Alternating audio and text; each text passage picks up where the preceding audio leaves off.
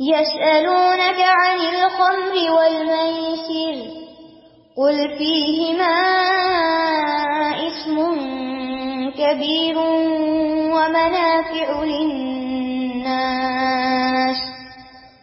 ومنافع للناس واسمهما أكبر من نفعهما ويسألونك ماذا ينفع ينفقون، قل العفو.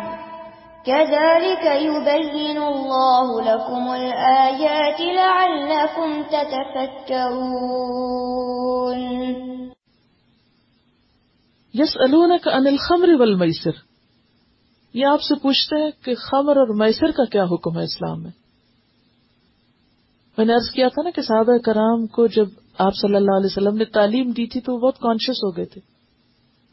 اور پھر فطرت پر بھی تھے، بہت شعور سے کام لیتے تھے، تو ہر چیز کے اوپر غور و فکر کرتے تھے۔ اور پھر سوال، سوچ، سمجھ کر کرتے تھے۔ اور انہی سوالوں میں سے ایک سوال کہ یہ خمر اور میسر کیا چیز ہے؟ تو فرمایا کلفی ہما اسمن کبیر، کہ ان دونوں میں بڑا گنا ہے، بہت بڑا نقصان ہے۔ اور اسم کا اگر مانا کیا کیا جائے؟ نیکیوں سے روکنے والا؟ تو آپ دیکھیے کہ شراب پی کر انسان کی جب عقل ماری جاتی ہے، تو کیا کرتا ہے؟ اللہ کا ذکر کر نہیں سکتا، نماز نہیں پڑھ سکتا بےحدہ بک بک شروع کر دیتا ہے، اور بےحدہ گفتگو جو ہے وہ انسان کی نیکیوں کو ضائع کرنے والی ہے۔ اسی طرح انسان اپنے مال کا ایک بڑا حصہ اس میں ضائع کرتا ہے۔ تو آپ سب کا خیرات کہاں سے کریں گے؟ ان سارے رشتے دار، ان ساری کیٹیگریز کو کہاں سے دیں گے آپ؟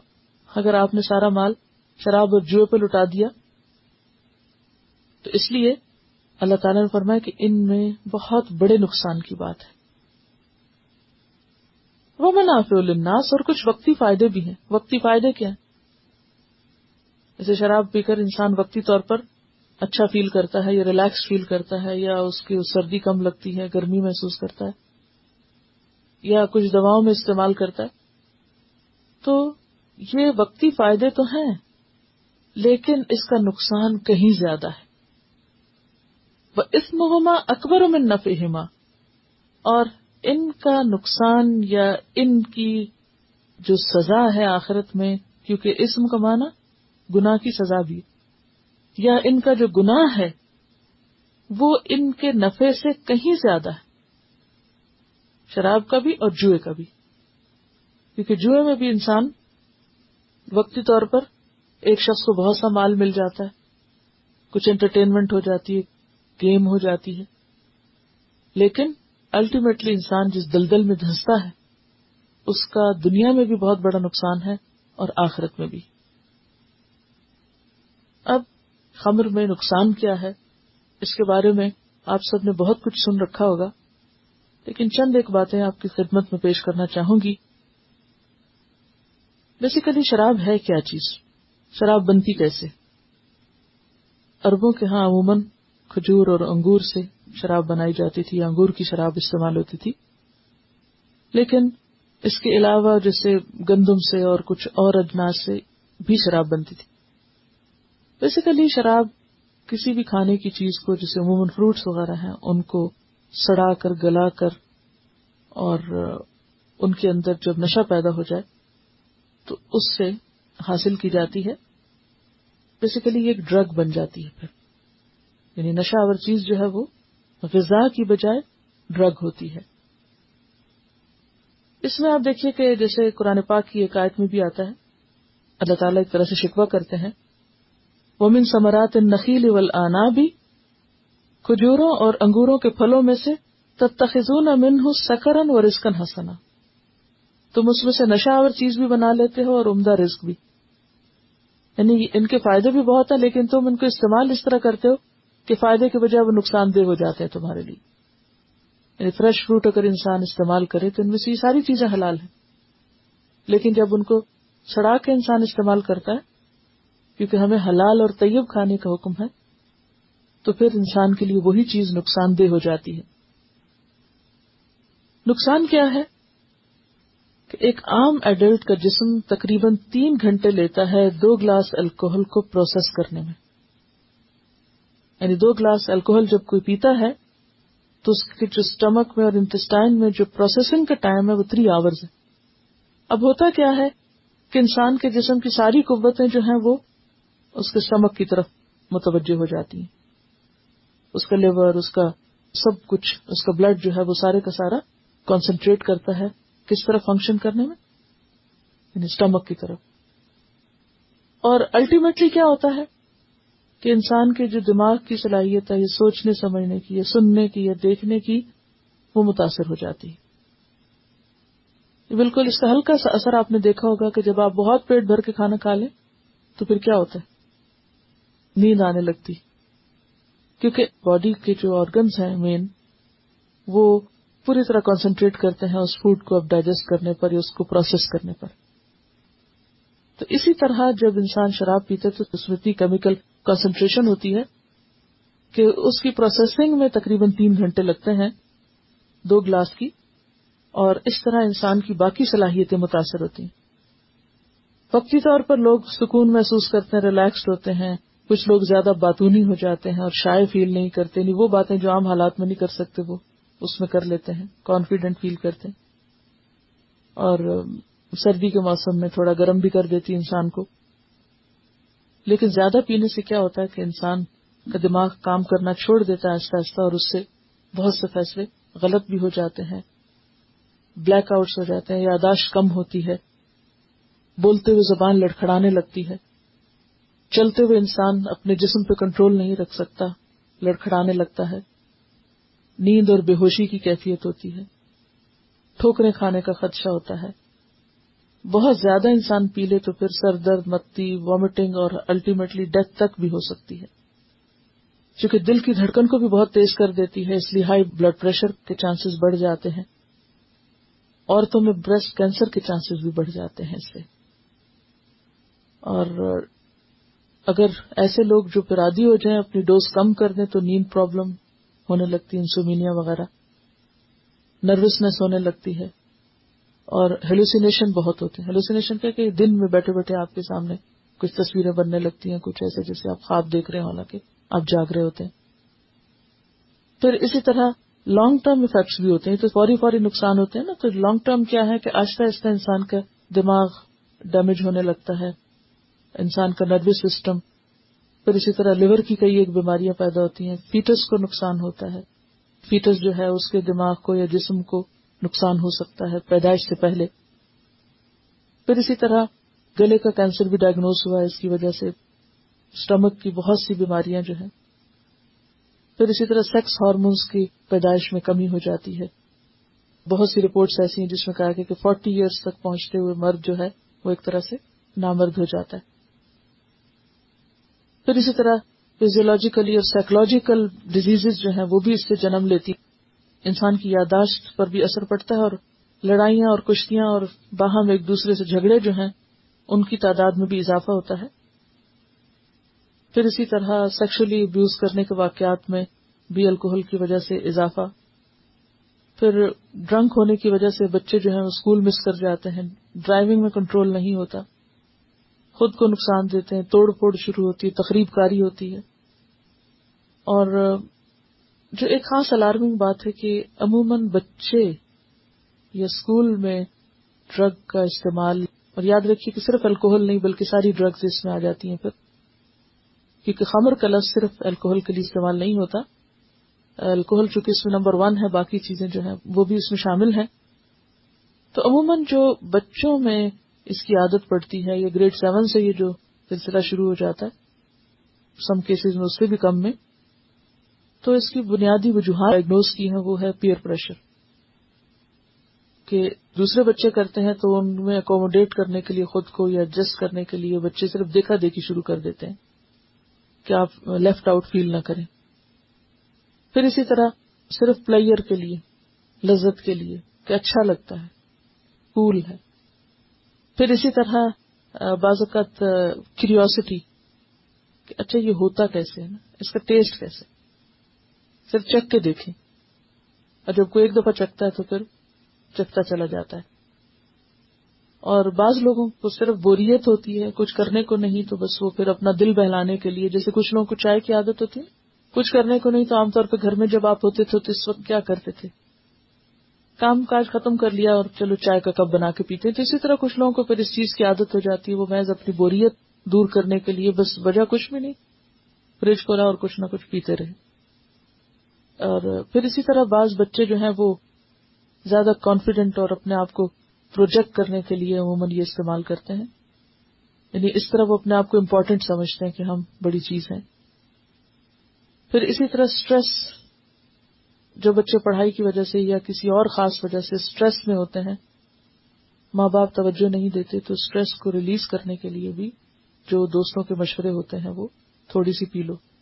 سب ٹینشن دور ہو جائے گی یا ڈرگ سے تم ریلیکس فیل کرو گے۔ اور اس طرح تھوڑی سی سے ابتدا ہو کے پھر انسان پھنستا چلا جاتا ہے دل دل میں دھنستا چلا جاتا ہے۔ پھر اسکیپزم بھی ایک سبب بتایا گیا ہے۔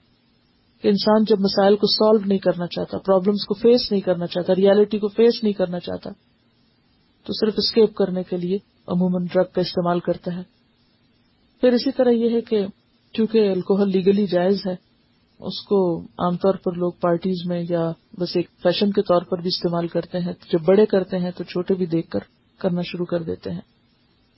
اور، بعض اوقات صرف بڑوں کے منع کرنے پر ایک بغاوت کے طور پر کہ آپ نے مجھے فلاں کام سے منع کیا تو میں آپ کو یہ کر کے دکھاتا ہوں۔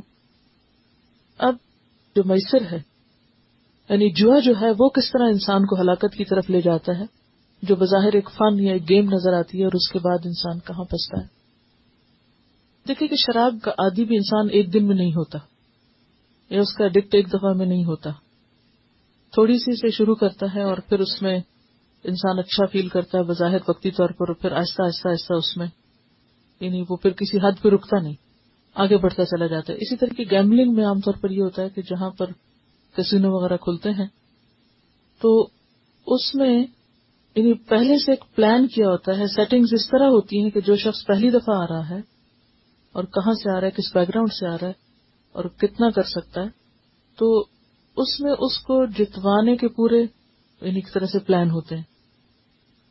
کیونکہ اگر ایک دفعہ کوئی جیت جائے اور کچھ لے کے گھر جا رہا ہے، تو وہ جو ایک اچیومنٹ ہے، وہ اس کو انکریج کر دیتی ہے آئندہ مزید اسی کام کے کرنے پر اور انسان پھر آہستہ آہستہ لینے کی بجائے جو کچھ ہے، وہ بھی کھو بیٹھتا ہے اور نہ صرف یہ کہ وہ کھو بیٹھتا ہے، بلکہ اس کے ساتھ اپنا ایمان، اعتماد ٹرسٹ اور اچھے ریلیشنز اور باقی سب کچھ بھی کھو بیٹھتا ہے۔ یعنی ایک برائی کو انسان دیکھے اور پھر اس کے اوپر خاموش ہو جائے تو مظاہر ہے کہ ایک دن آپ کو بھی لپیٹ میں لے لے گی۔ اور یہ صرف یہ نہیں کہ اسلام میں بلکہ جس کے اندر بھی کچھ فطرت کا نور ہے یا کچھ خیر جاگتی ہے، کوئی بھی انسان اس کو بھلائی نہیں کہہ سکتا۔ میں دو تین حدیثیں آپ کو سنا دیتی ہوں۔ آپ صلی اللہ علیہ وسلم نے فرمایا، جو شخص نرد شیر یعنی چوسر سے کھیلتا ہے، وہ گویا خنزیر کے گوشت اور خون میں اپنے ہاتھ رنگتا ہے۔ مسلم کی روایت ہے۔ حضرت علی نے فرمایا، شطرنج میسر جو میں داخل ہے۔ حضرت عبداللہ بن عمر نے فرمایا، شطرنج تو چوسر سے بھی زیادہ بری چیز ہے۔ یعنی ایک برائی کو انسان دیکھے اور پھر اس کے اوپر خاموش ہو جائے تو مظاہر ہے کہ ایک دن آپ کو بھی لپیٹ میں لے لے گی۔ اور یہ صرف یہ نہیں کہ اسلام میں بلکہ جس کے اندر بھی کچھ فطرت کا نور ہے یا کچھ خیر جاگتی ہے کوئی بھی انسان اس کو بھلائی نہیں کہہ سکتا۔ کہتے ہیں کہ ایک خاص جگہ پر جہاں یہ گیمبلنگ کھیلی جاتی ہے، اس میں مسلسل فریش آکسیجن ڈالی جاتی ہے تاکہ لوگ پوری طرح الرٹ ہو کے کھیلتے رہیں اور جو ہی وہ باہر نکلتے ہیں تو پھر الکوہل کی ٹریٹمنٹ یا ڈرگ ایڈکٹ ہونے کی ٹریٹمنٹ پھر بھی ممکن ہے اور اس کے لیے سینٹرز وغیرہ بھی موجود ہیں۔ لیکن گیمبلنگ کے ذریعے انسان کے اندر جو اخلاقی بیماریاں پیدا ہوتی ہیں ان کی ٹریٹمنٹ بھی بے حد مشکل ہے یا نہ ہونے کے برابر ہے۔ آپ دیکھیے کہ صرف ایک خرابی سے چاہے شراب ہو یا جوا ہو، کتنی اور خرابیاں جنم دیتی ہیں کہ انسان جھوٹ بولنا شروع کر دیتا ہے، انسان چوری کرنا شروع کر دیتا ہے، انسان دھوکہ دینا شروع کر دیتا ہے۔ اور پھر وہ گناہ پر گناہوں کا بوجھ جو دل پہ بڑھتا چلا جاتا ہے الٹیمیٹلی وہ انسان کو ایک ایسی نفسیاتی بیماری میں مبتلا کر دیتا ہے کہ جس سے پھر باہر نکلنا بھی مشکل ہے۔ بہرحال اس پر آپ مزید بھی سوچ سکتے ہیں، مزید ریسرچ کر سکتے ہیں۔ لیکن سب سے بڑی بات یہ کہ خود قرآن نے کھول کے بتا دیا کہ فی ہما اسمن کبیر۔ اب یہاں ان لوگوں کے لیے بھی ایک جواب ہے جو عام طور پہ کہتے ہیں، قرآن میں کہاں لکھا شراب حرام ہے؟ کوئی نہیں لکھا وہ حرام ہے، لفظ حرام نہیں ہے۔ بھائی لفظ اسم جو آ گیا گناہ کا، تو جو کام گناہ کا ہوتا ہے، وہ حلال تھوڑی ہوتا ہے۔ اس میں حلال حرام کے لفظ کی بات نہیں ہے، اصل میں اس کی جو حیثیت ہے یا جو اس میں نقصان بتایا گیا ہے، اس پر توجہ کی ضرورت ہے۔ یہاں پر جو اسم کا لفظ ہے، یہ بڑا قابل غور ہے۔ یعنی صرف حرام لفظ اس کو واضح نہیں کر سکتا تھا جو اسم لفظ، کیونکہ اسم کا لفظ زیادہ جامع، جس میں گناہ کا معنی بھی ہے، جس میں سزا اور اس کے نقصان کا بھی، اور جس میں پھر اس کے نہ صرف یہ کہ مادی بلکہ اخلاقی اور روحانی نقصان جو ہے ان کو بھی یہ سمیٹے ہوئے ہے لفظ۔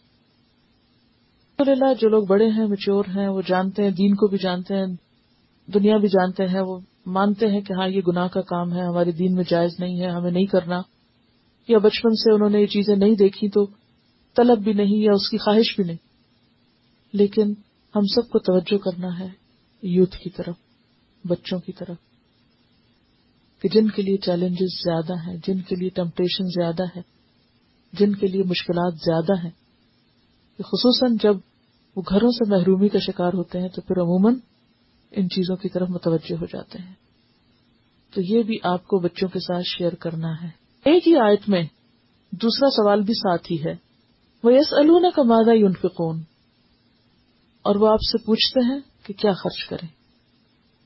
یہ سوال کرتے ہیں کہ کیا خرچ کریں۔ کل اللہ کو کہہ دیجیے جو زائد ضرورت ہو۔ زائد ضرورت کا کیا مانا ہے؟ نمبر ایک تو یہ ہے کہ انسان اپنی بنیادی ضروریات پوری کرنے کے بعد دوسروں کو دے۔ یہ نہیں کہ آپ کے بچے بھوکے ہیں اور آپ رشتے داروں کے بچوں کو دے رہے ہیں۔ یا آپ یتیموں کا تو بہت خیال کر رہے ہیں اور آپ کے اپنے بچے جو ہیں ماں باپ کے ہوتے ہوئے یتیم ہیں؟ ہاں؟ تو کل الاف سب سے پہلے ذمہ داری اپنوں کی ہے اور اس کے بعد پھر آگے۔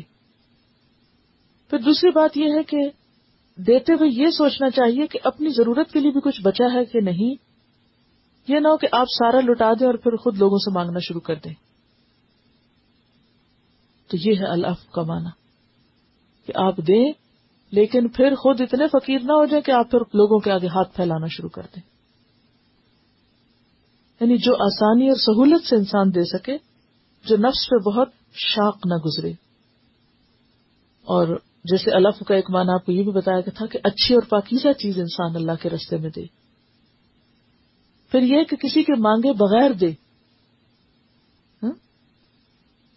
کزال کا یو بین اللہ لکم الآیات۔ اس طرح اللہ اپنی نشانیاں، اپنی آیات، اپنے احکامات تمہیں کھول کے بیان کرتا ہے۔ لا اللہ کم تتفک تاکہ تم غور و فکر کرو۔ سوچ سمجھ سے کام لو، غور و فکر سے کام لو۔ فی الدنیا والآخرہ ويسألونك عن اليتامى قل إصلاح لهم خير وَإِن تُخَالِطُوهُمْ فَإِخْوَانُكُمْ وَاللَّهُ يَعْلَمُ الْمُفْسِدَ مِنَ الْمُصْلِحِ وَلَوْ شَاءَ اللَّهُ لَأَعْنَتَكُمْ إِنَّ اللَّهَ عَزِيزٌ حَكِيمٌ الدنیا والآخرت، دنیا کے معاملات میں بھی اور آخرت کے معاملات میں یعنی بیلنس رکھو۔ یعنی آخرت کے لیے جب صدقہ کرو جیسے پہلے میں نے عرض کیا نا کہ آپ صلی اللہ علیہ وسلم نے فرمایا کہ اپنے مال سے زیادہ وارث کا مال کس کو پسند ہے؟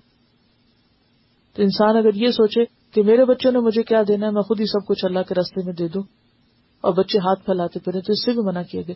پیچھے بھی ایک روایت آپ نے پڑھی تو بات یہ ہے کہ اپنے دنیا کے معاملات پر بھی غور کرو کہ تمہاری دنیاوی ضروریات کیا ہیں اور پھر ساتھ آخرت کا بھی سوچو۔ دونوں کے بیلنس کے ساتھ چلو۔ یہ نہیں کہ سب کچھ آخرت کے لیے جمع کرا دو اور دنیا میں ہاتھ پہ ہاتھ رکھ کے بیٹھ جاؤ یا فقیر بن جاؤ اور دوسروں کے آگے ہاتھ پھیلاؤ۔ یا اس طرح بھی نہیں کہ سب کچھ دنیا کا ہی بھر لو اور آخرت کو بھول جاؤ۔ تو کیا کرنا ہے؟ غور و فکر کرنا ہے، سوچ سمجھ کے کام لینا ہے پلاننگ کرنا ہے۔ یہاں تفکرون کا مطلب جو ہے، صرف پریشان ہونا نہیں ہے یعنی صرف فکر کرنا نہیں ہے۔ اس کا معنی کیا ہے؟ پلان کرنا۔ دونوں طرف کے بارے میں سوچنا۔ وہ یس النا کا لیا تاما اور وہ آپ سے یتیموں کے بارے میں سوال کرتے ہیں۔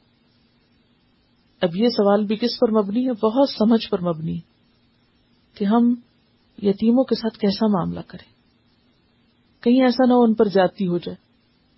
کہیں ایسا نہ ہو کہ ہم ان کا حق کوئی مار دیں۔ تو فرمائے اصلاح الحم خیر۔ ان کی اصلاح زیادہ اچھی۔ اصلاح کا کیا مانا ہے بگاڑ کو درست کرنا۔ یعنی تمہارے پیش نظر یتیموں کی خیر خواہی رہے، ان کی بھلائی رہے۔ اور اس میں صرف ان کو کھلانا پلانا نہیں، ان کی تعلیم و تربیت بھی ہے، اور ان سے محبت کا سلوک بھی ہے۔ حضرت سہل بن سعد سے روایت ہے کہ رسول اللہ صلی اللہ علیہ وسلم نے فرمایا، میں اور یتیم کا پالنے والا۔ خواہ وہ یتیم اپنے گھر کا ہو یا غیر کا۔ جنت میں اس قدر قریب ہوں گے۔ آپ نے یہ کہہ کر اپنی پہلی اور درمیانی انگلی دونوں میں تھوڑا سا فرق رکھ کر اٹھا کے دکھایا۔ تو اصل چیز جو مطلوب ہے وہ کیا ہے؟ اصلاح اللہ ان کی خیر خواہی، ان کی بھلائی کی تدبیریں کرنا۔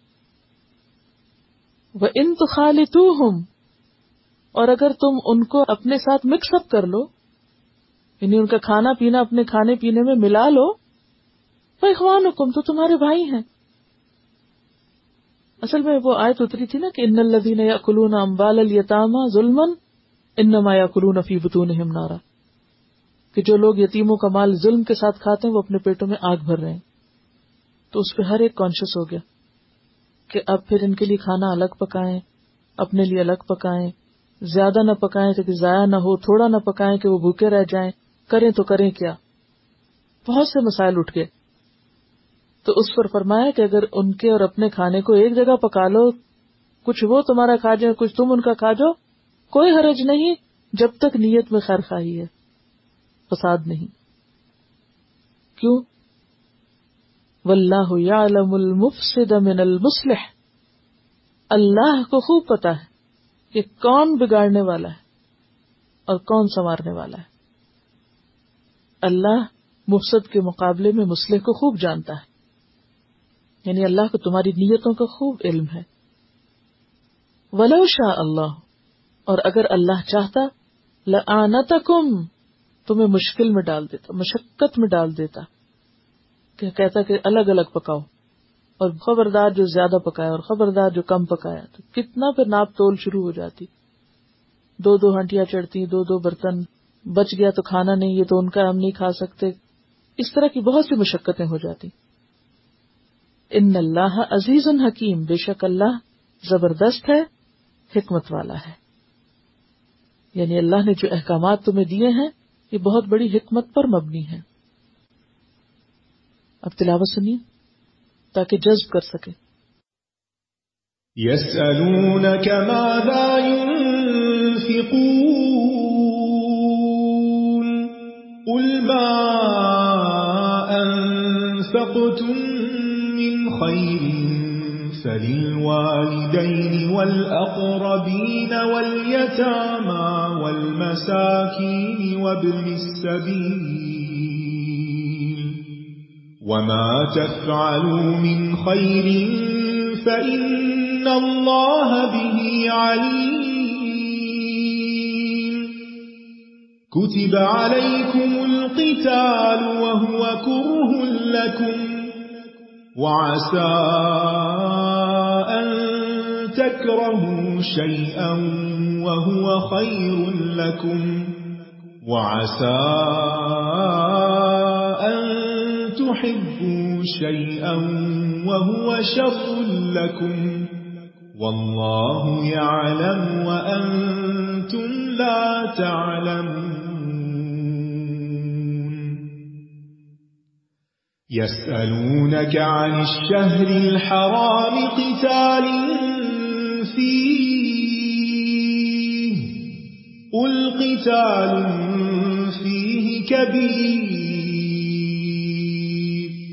وصد عن سبيل الله وكفر به والمسجد الحرام وإخراج أهله منه أكبر عند الله والفتنة أكبر من القتل ولا يزالون يقاتلونكم حتى يردوكم عن دينكم إن استطاعوا.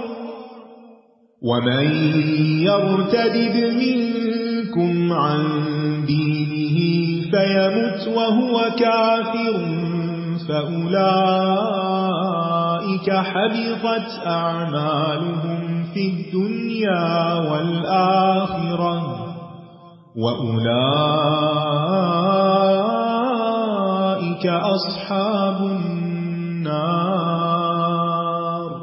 هم فيها خالدون إن الذين آمنوا والذين هاجروا وجاهدوا سبيل الله أولئك يرجون رحمة الله. والله غفور رحيم. يسألونك عن الخمر والميسر، قل فيهما إثم كبير ومنافع للناس وإثمهما أكبر من نفعهما ويسألونك ماذا ينفقون قل العفو كذلك يبين الله لكم الآيات لعلكم تتفكرون في الدنيا والآخرة ويسألونك عن اليتامى قل إصلاح لهم خير وإن تخالفوهم فإخوانكم والله يعلم المفسد من المصلح ولو شاء الله لأعنتكم إن الله عزيز حكيم وآخر دعوانا ان الحمد للہ رب العالمین. سبحانك اللهم وبحمدك اشهد ان لا اله الا انت استغفرك واتوب اليك السلام علیکم ورحمۃ اللہ وبرکاتہ.